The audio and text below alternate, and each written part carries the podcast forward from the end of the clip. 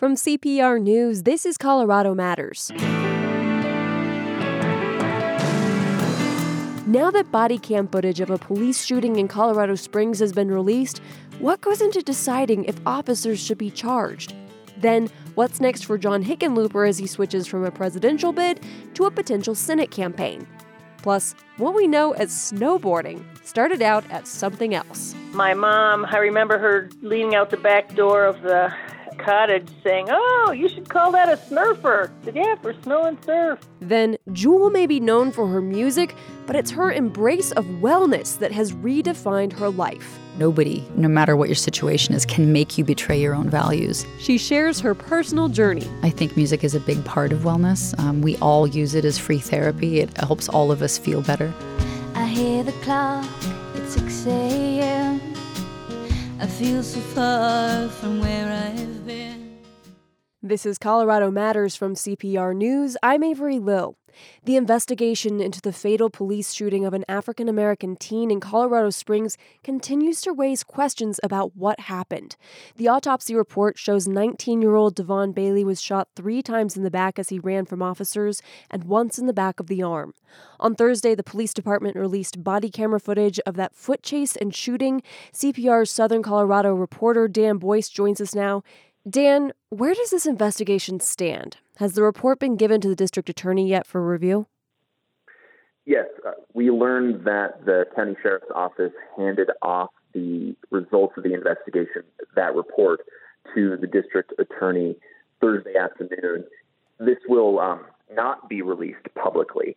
Now, the Bailey family, they're calling for a separate investigation, saying the sheriff's office and Colorado Springs police just uh, work too closely day to day for an unbiased examination of the case to be possible. And we should note the El Paso Sheriff's Office is doing the investigation at the request of the Colorado Springs Police Department. Bailey's family has been calling for the officer's body camera footage to be released. It shows what happened from the viewpoints of different officers. Can you explain what led up to the shooting? Uh, yes, and that footage has been released. So, police they were responding to an armed robbery call in southeast Colorado Springs on August 3rd. They encountered Bailey and his 19 year old cousin, Lawrence Stoker. They were walking on a neighborhood street. So here's audio from that body camera video of one of the officers speaking to Bailey and Stoker leading up to the moment of the shooting. So we got a report of two people, similar descriptions, possibly having a gun, all right? So don't reach for your waist. We're going to just check and make sure that you don't have a weapon, all right?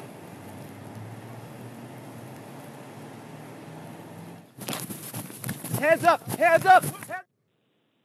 So let me describe those last five seconds or so uh, where there was that silence. You heard the officer say they were going to check to see if Bailey had a weapon.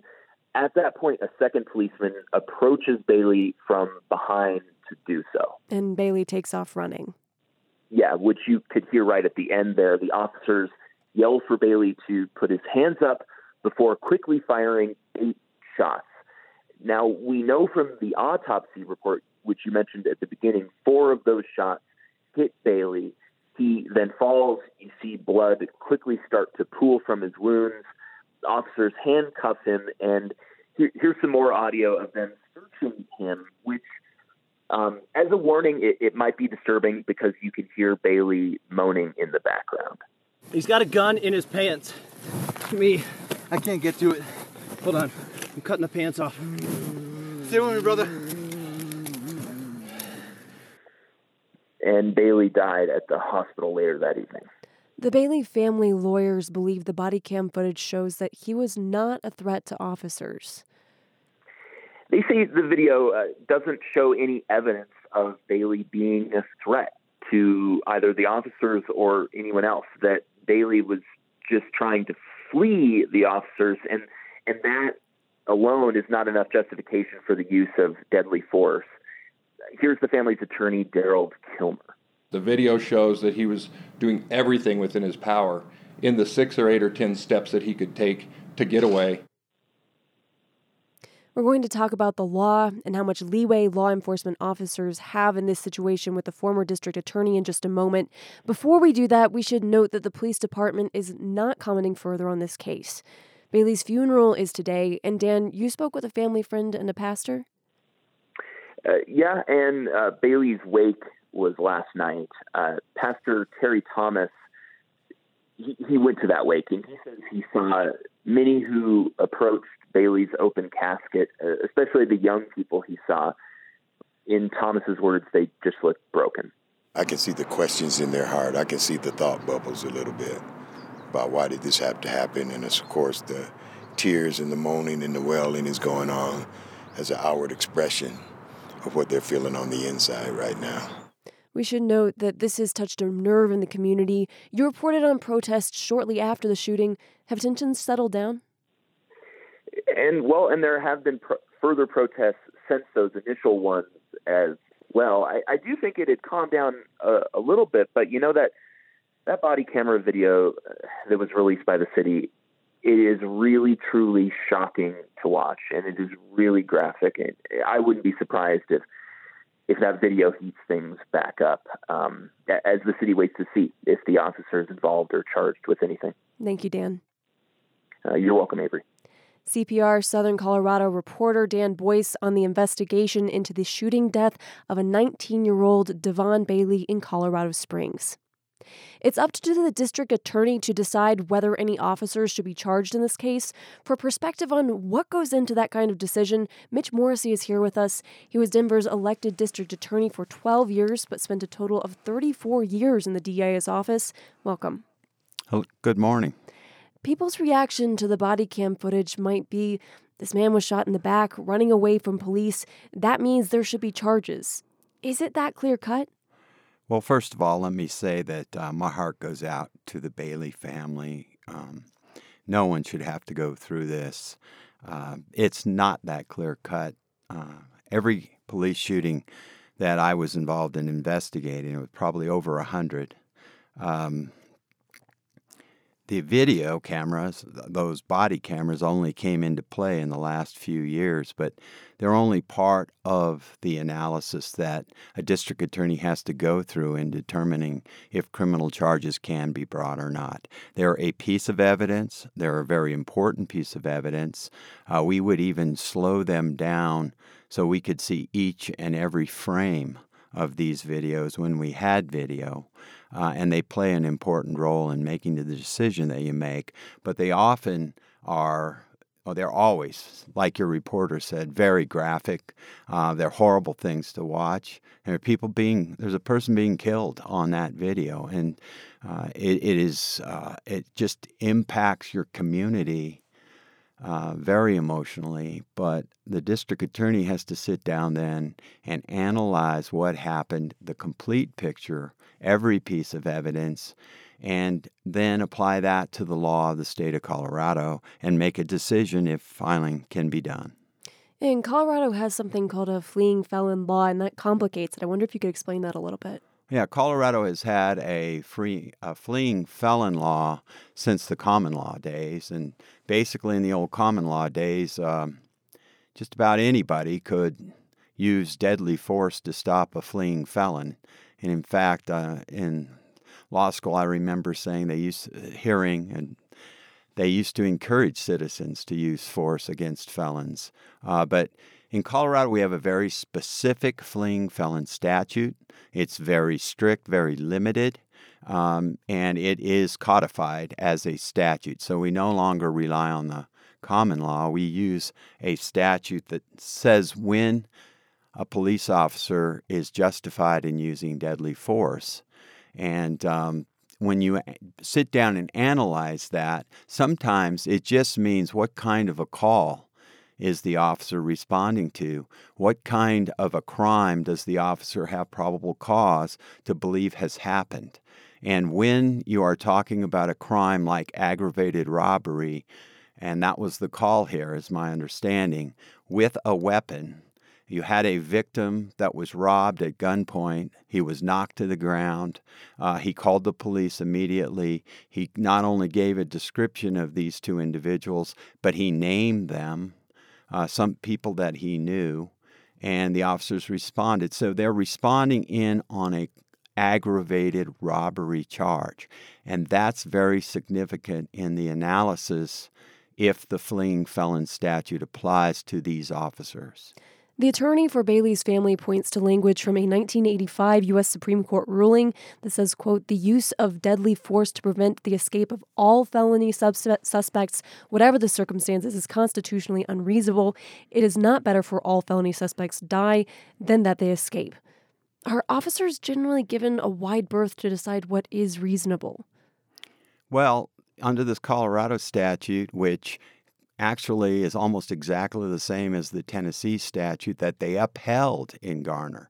Remember now, there was a statute there that talked about using deadly force when you on a violent felon. Uh, Garner wasn't a violent felon.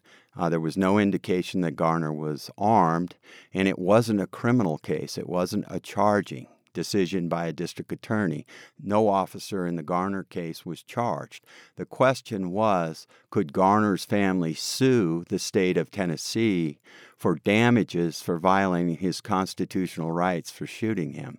So the Supreme Court actually upheld the statute, which would mean that the Colorado statute is constitutional that allows a police officer to shoot a violent felon, someone that has he, they have reason to believe has a gun or has just used a gun on another citizen. And so Garner doesn't really fit here. And in fact, you can look at the language of Garner, and it is clearly right on point in this situation. But Garner is a nonviolent felon, unarmed. And this was officers responding to a violent crime where a gun was involved and they certainly had a reasonable suspicion to contact these individuals. As they went through that contact, one of them admitted that he didn't assault the victim. Uh, so they had the right guys. Now the question is, where's the gun? And um, unfortunately, it resulted then in uh, Mr. Bailey fleeing, and then they found the gun after they shot him. But clearly, in Colorado, uh, this is the kind of crime that a police officer can use deadly force to prevent an escape. And on the other side of that, we heard from Bailey's family attorney who believes that Bailey was not presenting a threat. Um, just in the few moments before we wrap up, I wonder how rare is it for an officer to be charged with an on duty shooting in Denver? Now, remember, just the thing that you said about the threat Bailey does not have, nobody has to be presenting a threat to the officer. It's the officer coming in on a crime and that has happened where there is a weapon involved and the person tries to escape. They don't have to be threatening the officer at all. They can be in a full bore running away from the officer. Uh, it's the crime that the officer's responding into that is the critical piece here not if the person is threatening the officer or not. That's just not relevant when it comes to the fleeing felon statute. Well, we're about out of time, and thank you so much for your perspective. I so appreciate you coming in today. Well, thank you for having me. Mitch Morrissey was the Denver District Attorney for 12 years, ending in 2017. He spent a total of 34 years with the office.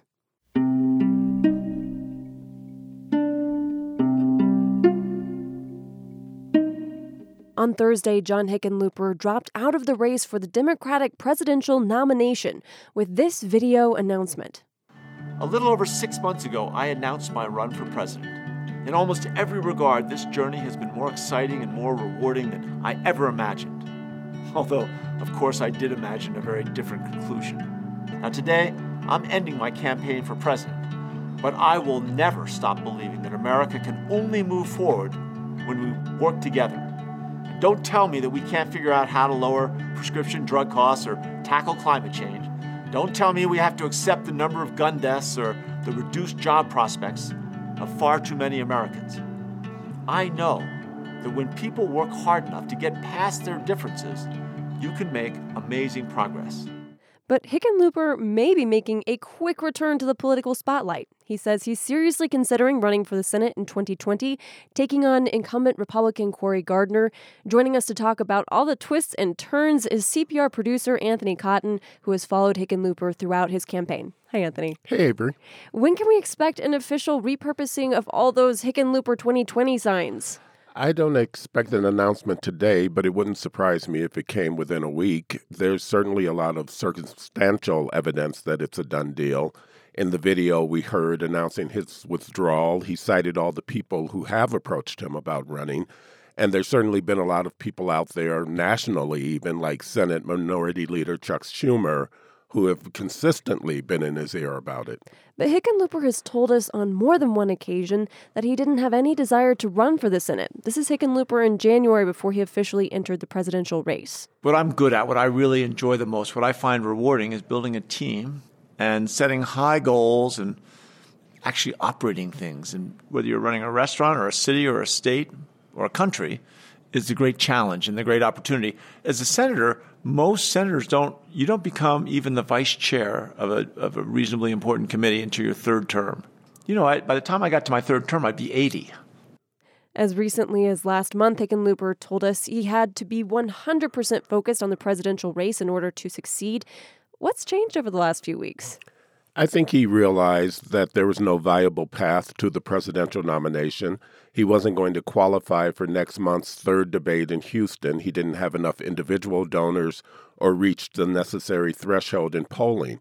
He also has less than a million dollars remaining in the campaign, and that wasn't going to improve anytime soon. Does he become the immediate favorite among Democrats in the Senate race? That's the really fascinating part to me. Uh, nationally, there's no question about it. Again, people like Schumer have been after him to run against Gardner even before he announced he was running for president.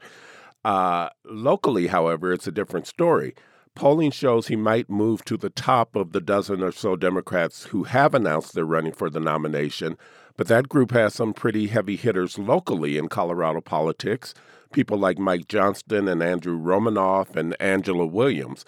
After Hickenlooper said he was dropping out of the presidential race, Williams issued a statement that read, I'm sorry Governor Hickenlooper's presidential race didn't work out, but he spent his time in Iowa running for president and governor, working and campaigning against bold, progressive solutions that will move Colorado and the country forward if he's going to switch gears and run for the Senate, he has a lot of explaining to do to Colorado voters. This won't be a coronation.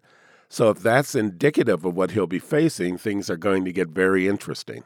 There's also the idea of what people who may have endorsed Hickenlooper for president while endorsing other candidates in the Senate will do now. Yeah. Uh, again, that group includes some pretty big names locally. This is former Denver Mayor Wellington Webb. He actually brought Hickenlooper onto the stage at Civic Center Park in Denver the night Hickenlooper officially joined the presidential race. Well, I've already endorsed Mike Johnston for the Senate race. And so I will not switch I planned on being with Hickenlooper through all these debates through Iowa, New Hampshire, South Carolina, and Nevada. And I signed on with Mike Johnston. You know, I said I was here for the long haul. So when I sign on with someone, I'm here for the long haul. Now, I spoke with Webb on the phone Thursday afternoon after Hickenlooper withdrew from the race, and I asked him his thoughts. He began with his views on the more than 20 presidential candidates who were in the race. Well, I think it's a tough race um, when you have that many people running.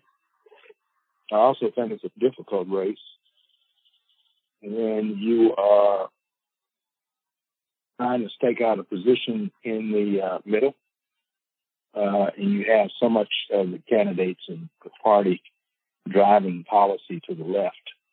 Uh, and I think as a moderate, um, John uh, just didn't have the national recognition in terms of raising enough money to com- compete nationally with these other folks that have been running off and on for years that have uh, generated national following to generate enough money for them to continue to run a campaign.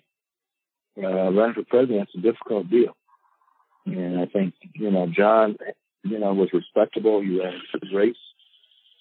And I think that there'll be other people that uh, are not going to be uh, uh, that are also going to be finding it difficult to stay in the race as the uh, requirements continue to stiffen to get on the debate stage. Now, one of those people who seem to be having trouble is Senator Michael Bennet. He is not qualified for the debate yet. Are you backing him now? Yeah, I'm a Colorado guy.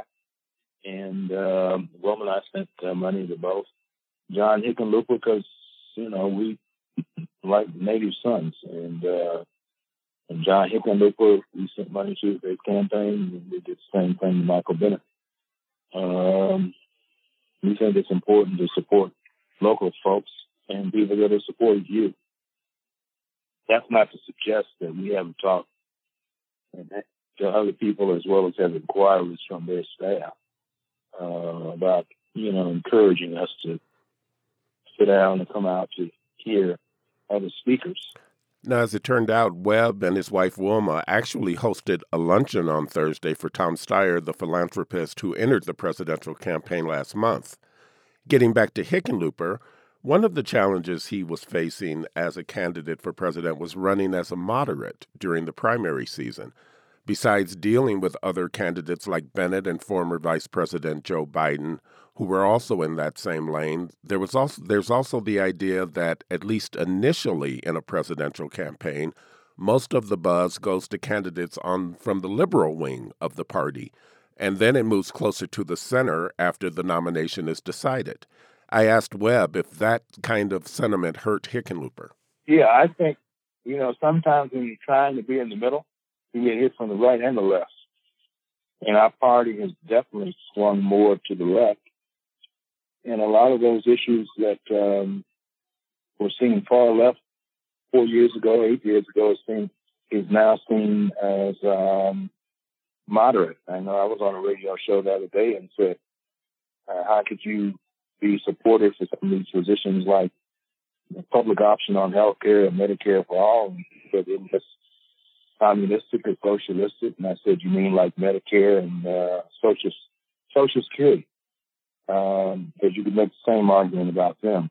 That those programs have been well tested and have served this country well. So I think that when John announced, um, he knew it would be a, a tough race, fun race, difficult race, but enjoyable at the same time. I don't think there's any regrets. He sent me a text early, uh, early this morning, late last night, in terms of what was going to happen today. But uh, I'm proud that uh, um, you know we endorsed him, and proud that uh, uh, we gave him uh, support.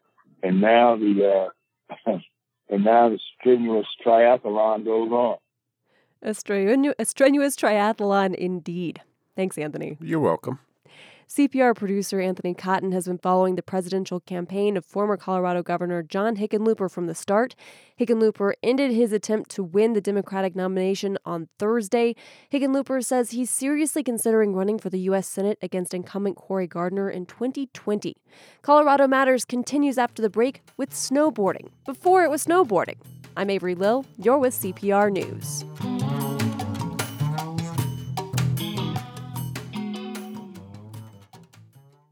Colorado. It's 2019. Weed is legal. It's not that unusual to see cannabis yoga classes, guided cannabis meditations, even cannabis churches. Now, using cannabis to meditate or worship is not a new thing. Rastafarians have been using it for almost 100 years. But in this new world of legalization, what changes when we're talking about weed and religion? Find out on the latest episode of CPR's new podcast, On Something, on Apple Podcasts or wherever you listen. This is Colorado Matters from CPR News. I'm Avery Lill. Let's go back a year to Pyeongchang, South Korea, after, just after legendary snowboarder Shaun White made his last run in the halfpipe. Is this enough from Shaun White? It would be one of the most memorable, historic, legendary runs in snowboarding history. Once again, questions asked of Shaun White. Has he answered them? Yes, he has! Shaun White takes gold in Pyeongchang in the most emphatic fashion. The last run of the day. So there you are. Snowboarding is a world famous sport and a multi billion dollar industry. It wasn't always that way. What became the snowboard started out in a backyard as a toy called the Snurfer. It was invented by a man named Sherman Poppen, who died recently at the age of 89. I'm joined by his daughter, Wendy Poppen of Fort Collins. Welcome. Hey, thanks for having me on, Avery. First, I just want to say sorry for your loss. Yeah, thank you very much. He was an amazing person. Let's talk about him. How did the Snurfer okay. come about? The Snurfer, the Snurfer was a necessity. It was that we needed to invent that on that Christmas day in 1965.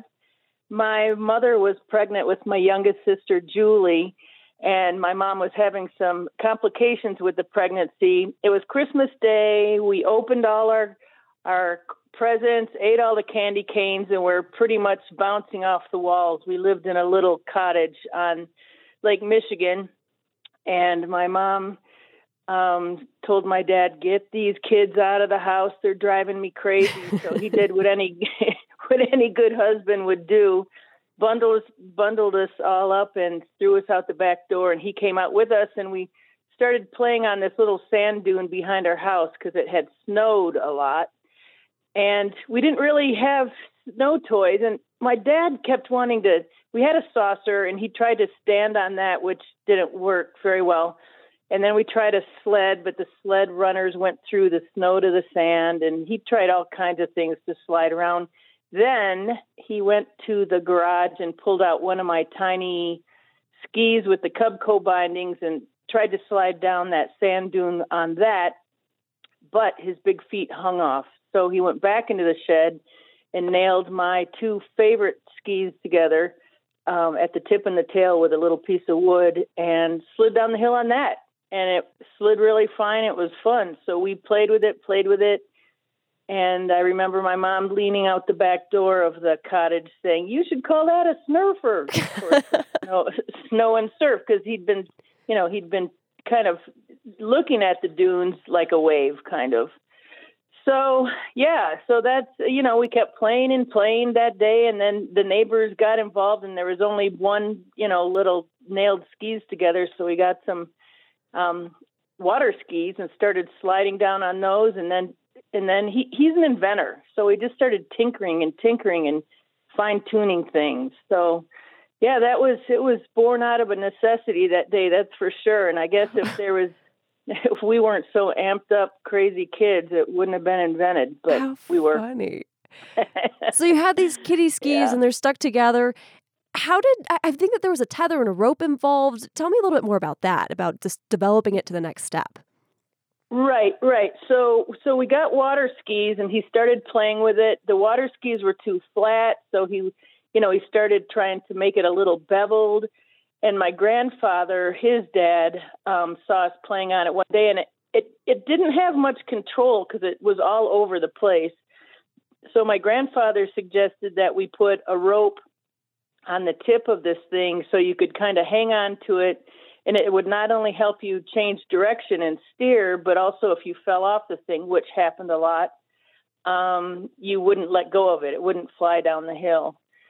So my dad started just tinkering, tinkering, and went to the um, to Brunswick Company, which was in Muskegon, who makes bowling balls and bowling alleys. And um, he first of all he he patented the word snurfer, and um, drew up some plans and went to went to Brunswick to try and sell him the idea. And your dad worked at a local welding com- welding supply company, and he worked his way Mhm. up. In fact, he owned the company by the end. Was he mechanically inclined? You know, yes, to a certain extent. Um, I think he just liked taking some, things further. Uh, he invented something in the weld- welding supply industry, which I probably couldn't describe to you, but um, he just he liked thinking outside the box, and um, yeah, so that's that's where that's where the snurfer came from. He just he just wanted to make it better. He wanted to make it be able to turn and and uh, you know have more control. But you know what? His whole his whole line of of doing this was he wanted to make a toy. He wanted to make a a cheap toy that people could afford and didn't need big mountains and chairlifts. Uh, he, he's an avid skier, so we would, you know, we were all raised skiing, but he wanted a toy that everybody could enjoy and everybody could afford. And you mentioned Brunswick. That's the company that makes bowling balls. How did they get into the snurfer? Well, they also make bowling alleys, so they're really good with the laminated wood thing. So that's where they got into the snurfer because they had all Oh. the production to be able to create the snurfer. And how did your dad convince them to get into this? That's a good question. Um, I do remember the day that he took me to this little golf course that had a tiny hill, and there's a bunch of suits from Brunswick, and then my dad and I just, my dad just said, "Okay, just keep going up and down the hill. Snurf down, bring it up. Snurf down, bring it up." So I was just his little trained pet that day, and just kept going up and down, looking really happy and fun. And um, they bought it. And then a guy named Jake Burton Carpenter, who really turned them into a phenomenon, he ended up founding a company called Burton Snowboards that's still huge in the industry. How did he come to find out about the snurfer? Absolutely. He's um, so we would have snurfing contests in a place called Blockhouse Hill in Muskegon. And when I say contest, it was just really sheer terror flying straight down a hill, just missing trees. But um, we had the snurfing contest one year, and y- there was age groups, and but everybody was on a snurfer. And then the next year, I think Jake Burton somehow heard about this, was interested, and showed up from Vermont to Muskegon, and competed on a snurfer that year. And I do remember I beat him because we're about the same age. But anyway, next, I guess that upset him enough where he uh, went home and he decided to create his own board and um, came back. And people said, no, he can't compete because this isn't a snurfer. And my dad was my dad was stoked that Jake was taking it to another level. He was he was impressed by him, and he said, no, let's create an open division and let people take this. You know, m- make it more. So they did, and the rest is history. He kept tweaking, tweaking, and and brought it to fruition. I think my dad. People have asked why my dad didn't take it all the way, and if I go back to that time, I you have to remember he had my sister Julie, who was just born, and two other daughters, and my mom, and um, you know he was working his way up in this company, and I think it was just too scary for him to, you know, um, put all his thoughts and his money into something that he didn't wasn't sure was going to make it big. Wendy, thank you for being with us. Yeah, yeah, I miss him. I imagine.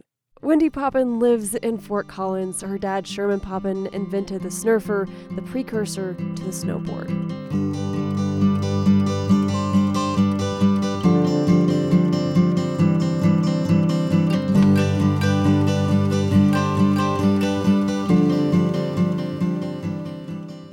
The Smithsonian National Museum of African American History and Culture is on a mission a mission to help people preserve their family history and legacy. And to do that, the museum's Hometown Treasures program is in Denver this weekend. Vanessa Cogdale Moore is the program manager. Hi, Vanessa. Good morning, Avery. Why is this type of outreach so important? It's important for individuals to learn how to identify and preserve those things that are very special to them and their families. Last fall, the Smithsonian's Community Curation Project also came to Denver to help families use digital technology to preserve paper and flat mementos like photos.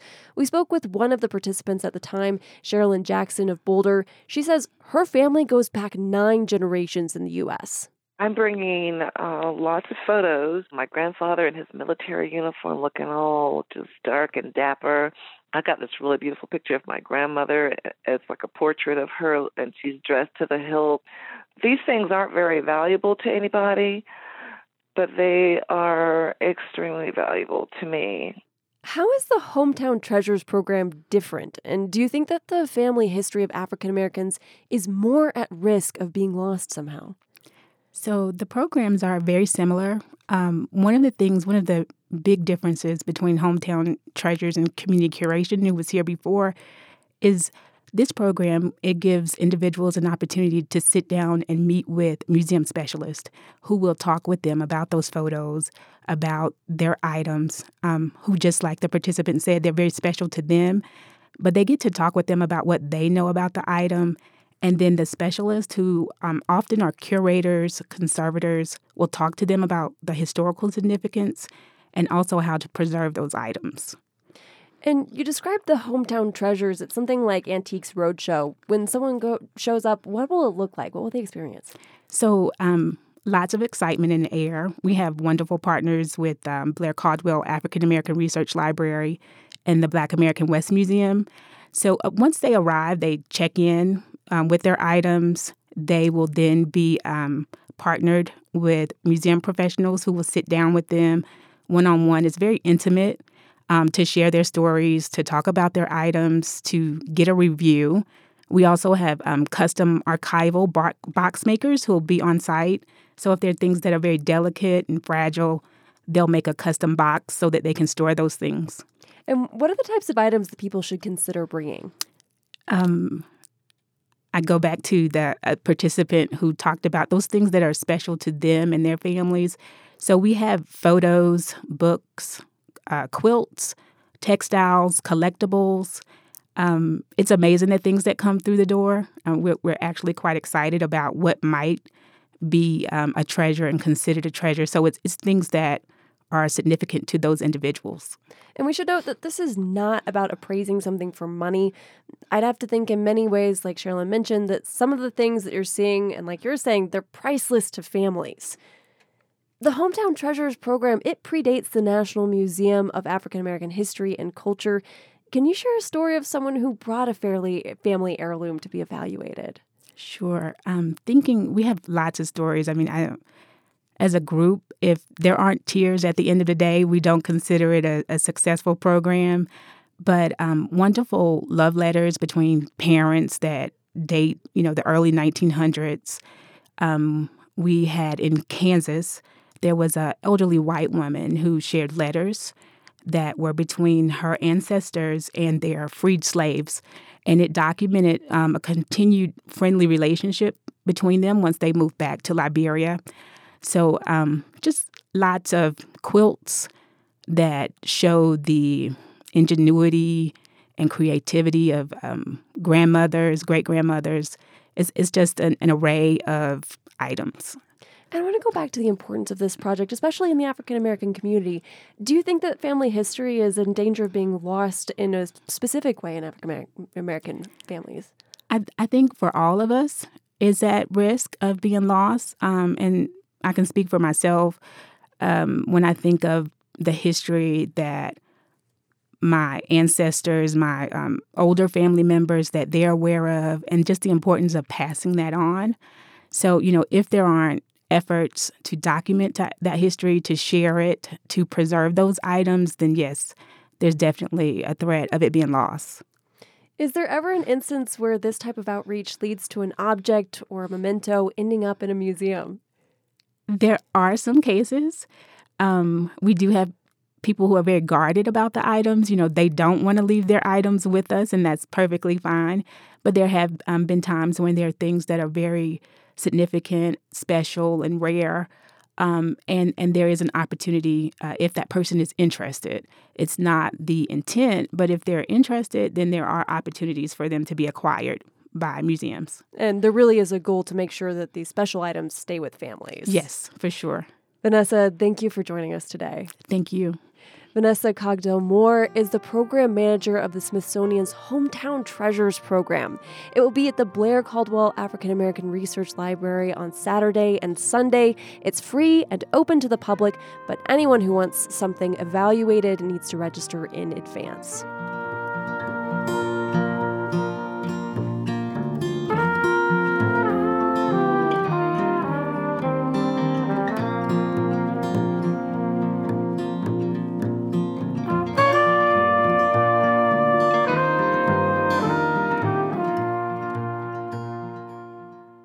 Guest left home at the age of 15 and through her teenage years struggled to maintain her physical and mental health. She lived in her car, shoplifted food and clothing.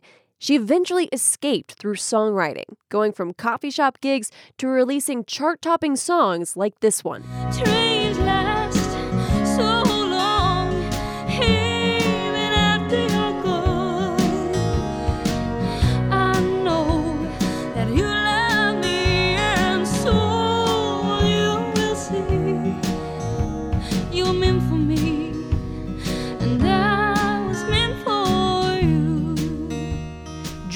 The musician, poet, and Grammy nominee, says her early life struggles inspired her to co found the Wellness Your Way Festival, which comes to the Colorado Convention Center in Denver this weekend. Jewel joins us now. Welcome. Hi. You've been open about your struggles to maintain your wellness as a young person. How did those experiences lead you to pursue a healthier lifestyle? I moved out when I was 15 because my dad and I had a pretty difficult relationship. Um, my mom left when I was eight, and my dad took over raising us, which was great. But he had a lot of PTSD. He grew up in a really abusive household and had a lot of trauma from that, and then went to Vietnam and picked up a little bit more trauma. So he and I, you know, had a real splitting of ways. I was 15 when I moved out, and I did pretty good. I knew that statistically, kids like me end up repeating the cycle they're raised by, and I didn't want to be a statistic. Um, and I knew to do that, I had to learn a new emotional language. So I kind of oddly knew this and was aware of it at 15, um, and started really studying people and taking notes and working on things that I wanted to change about myself. I did pretty good until I was 18. I was living in San Diego just barely squeaking by on rent, and a boss propositioned me. And when I wouldn't have sex with him, he fired me, and I couldn't pay my rent that month. So I started living in my car because of that. It wasn't because I was trying to pursue a musical dream or anything like that. I wasn't even singing at the time. Um, I was just a barista in a coffee shop and this other computer warehouse where I got uh, laid off for not sleeping with him. So that's what got me living in my car. Things went downhill for me pretty quickly. I was having panic attacks. I was agoraphobic. I was shoplifting a lot, shoplifting a lot of food. And I looked in a dressing room mirror one day. I was trying to steal a dress and I was like, I'm a statistic. Didn't beat the odds. Like, I'm as much of a statistic as you can get. And I'm going to die or end up in jail if I don't figure something out. And I remembered this quote by Buddha that said, Happiness doesn't depend on who you are or what you have, it depends on what you think. And I had my thoughts, very little else but my thoughts to focus on. And it was a strange gift because it was the one thing that I really decided to double down on. Um, and so I started writing um, instead of stealing. And that led me to writing a lot of songs. I wrote hundreds and hundreds of songs during that year. And I started singing in the coffee shop and got discovered. But when I was discovered, my goal was always to be a happy human first. My second goal was to be a musician. And this business honestly isn't great for psychology. It's why you see so many artists lost in drugs. It's why you see people have mental breakdowns. And we'll dig into that mental health in just a moment. But I'm curious when you found yourself alone with these thoughts and you started writing songs, was that when you began songwriting? I'd written some before. I, um, I started writing when I was 16. I was at school, and there was a spring. I got a full scholarship to an amazing art school in Michigan and you weren't allowed to stay on campus for breaks and i didn't have the money to go home. So i started hitchhiking across the country and through mexico because i'm super smart. And i wrote who'll save your soul. That was my first song. Um, i did it just to make street money to kind of earn tickets and food and things like that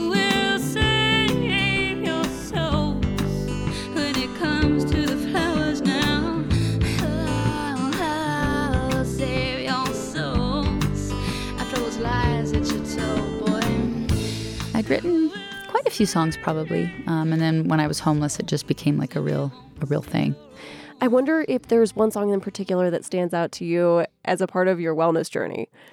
Probably the song Hands. I wrote a lot of those thoughts and lyrics while I was living in my car um, about the idea that we're not a victim. You know, I part of me always felt mm, that shoplifting was okay because I rationalized it as I'm stealing from the man. No idea who the man is.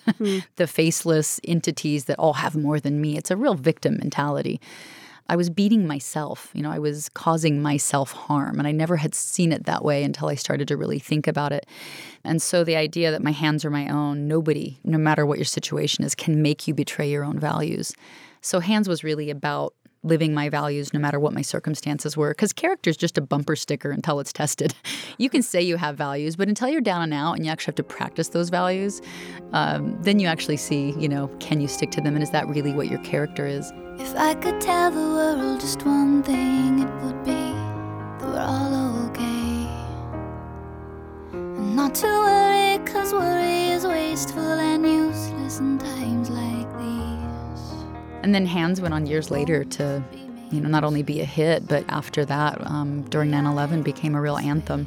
And it was just wild, a very surreal thing to write a song when you're homeless because you're just really trying to figure things out. To then have it dedicated to a country at a time like that was pretty amazing.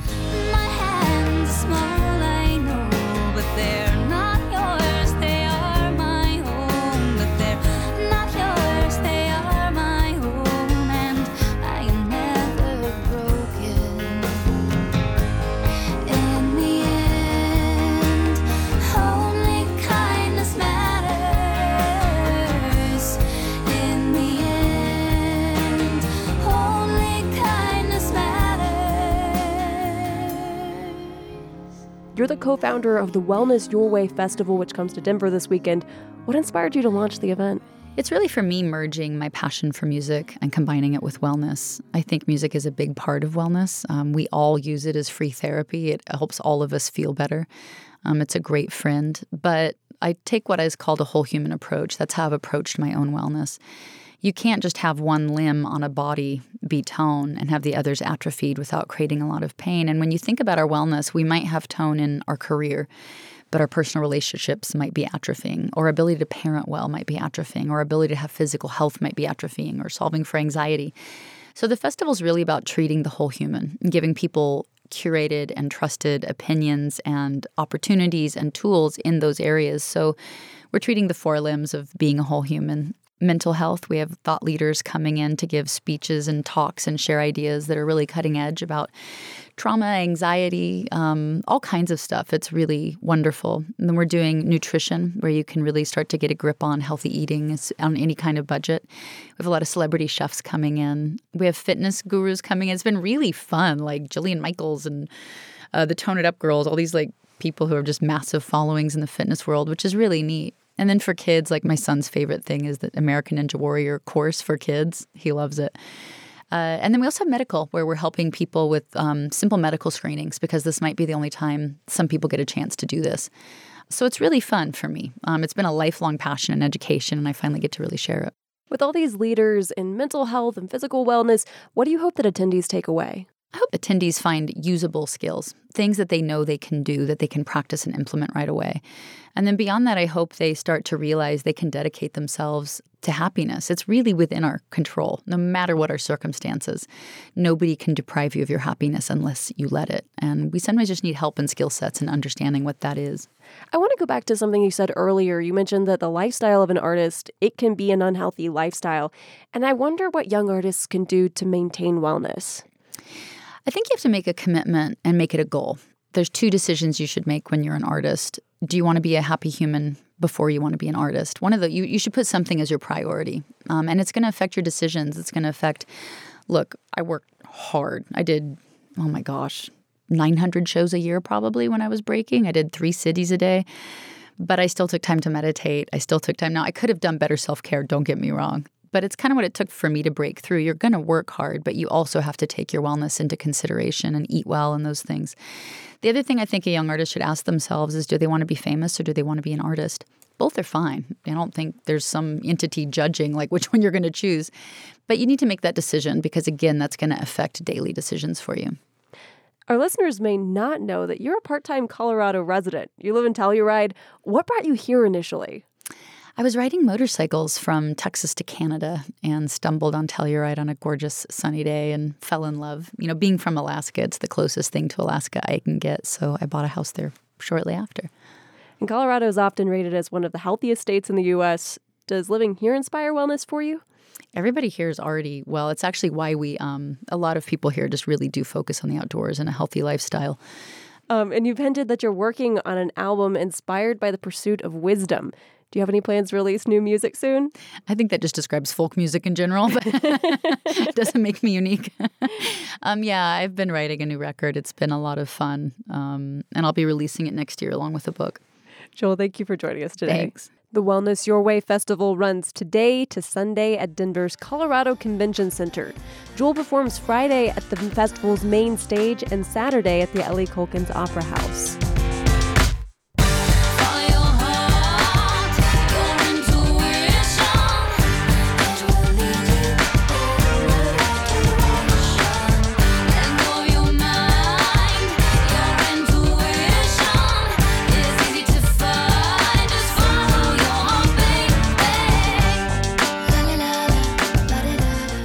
Thanks for joining us today on Colorado Matters. I'm Avery Lill. This is CPR News.